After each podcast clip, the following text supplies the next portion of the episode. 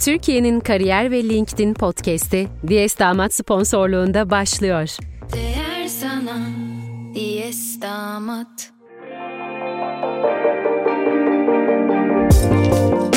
Dijital Kimlik Atölyesi podcast'inden herkese merhaba. Ben Aysu Bilgin.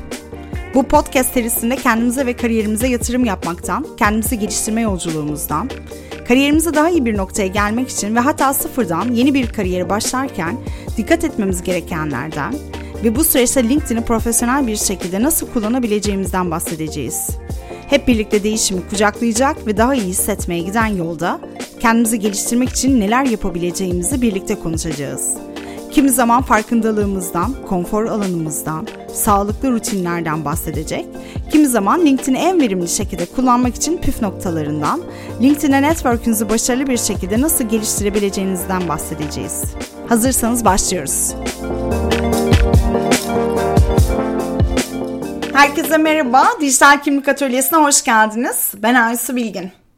Bugün e-ticaretin geleceğini konuşacağız. Son derece trend bir konu.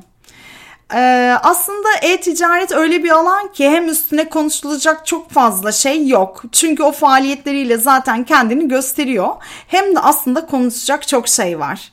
E-ticaret dünyamızı çok hızlı şekillendiriyor. Sadece kendi büyümüyor, aynı zamanda tüm alışveriş anlayışlarımızı ve perakende dünyasından beklentilerimizi de şekillendiriyor. Son yıllarda tüketici davranışlarının ne kadar değiştiğini hepimiz görüyoruz. Önce kendimizden görüyoruzdur eminim. E, aramızda sanıyorum e-com üzerinden herhangi bir deneyim, deneyim yaşamayan kimse olmamıştır diye tahmin ediyorum. Tüketiciler alışveriş yapmanın ve iade edebilmenin kolaylığına alıştı. Bizler de alıştık. Üstelik hiperkişiselleştirmeden kaynaklı reklamlarla aradığımız ürünün kolayca karşımıza çıkmasına da alıştık. Hatta bu yüzden e-ticarette olan beklentiler de arttı. Tüketiciler artık perakendeden daha fazla şey beklemeye başladı. Bunların başında da daha kişisel bir deneyim geliyor. Çünkü online alışverişimizin büyük bir bölümünü biz fark etmeden zaten kişisel bir şekilde bize geliyor, önümüze çıkıyor değil mi? Tüketici olarak bizler bunun devamını bekliyoruz ama daha fazla veri güvenliğiyle. Evet, kritik konu bu aslında. İnternetteki kişiselleştirilmiş deneyim elbette çerezler yoluyla sağlanıyor ama son yıllarda kişisel verilerin gizliliğine duyulan hassasiyet arttıkça çerezler de daha çok sorgulanır oldu.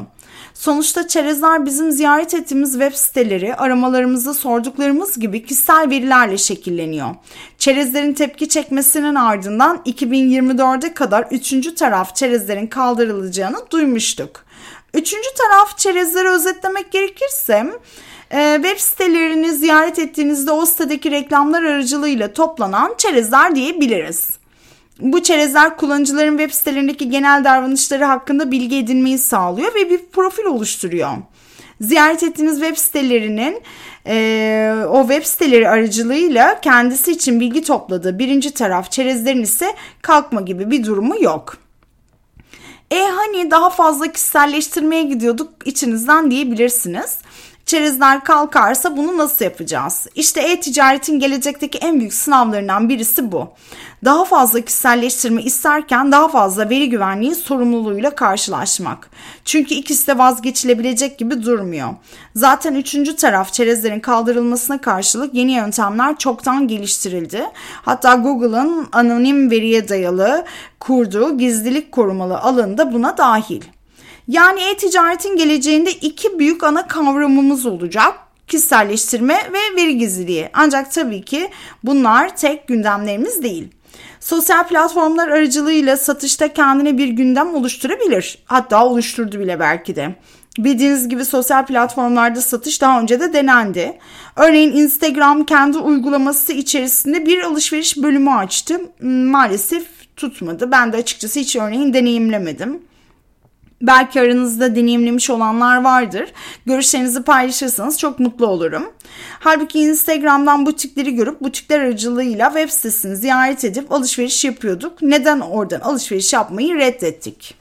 Bu gibi daha önce tutmadığını gördüğümüz uygulamalara rağmen sosyal platformlar aracılığıyla alışveriş projeleri henüz bitmiş değil. Belki de kendi bir alan oluşturana kadar e, denenecek gibi görünüyor. E-ticaretin bir diğer önemli gündemi ise sürdürülebilirlik. Bildiğiniz gibi e-ticarette oluşan tüketim çılgınlığı sürdürülebilirliğe önem veren herkes için bir kaygı yaratıyor. Plastikli paketlemeler, taşıma esnasında ortaya çıkan emisyonlar, sürekli ürün tüketimine teşvik etmesi.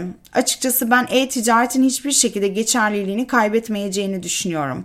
Ancak buna rağmen yeni adımlar atması gerekebilir ki gerekecek gibi de duruyor. Hatta bu adımları atan e, firmalar da var.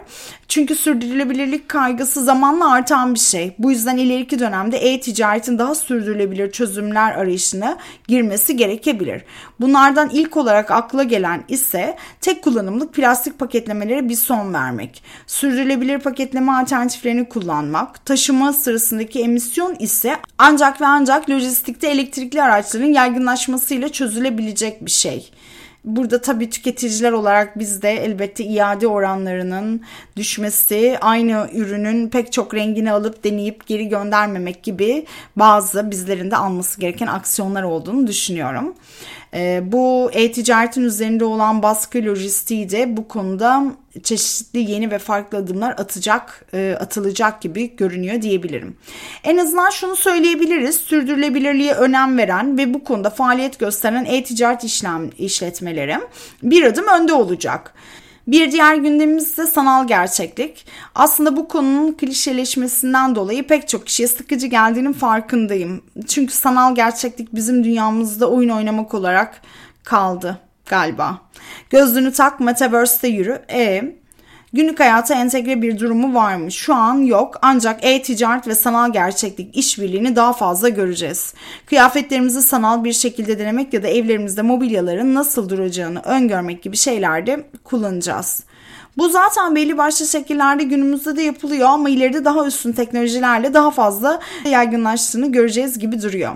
Baktığımızda her birinin müşteri deneyimini özel bir hale getirmek için olan adımlar olduğunu görüyoruz. Bunun için yeni trendleri beklemeye gerek yok. Özel hissettiren bir müşteri deneyimi her zaman satar ve her zaman trendtir.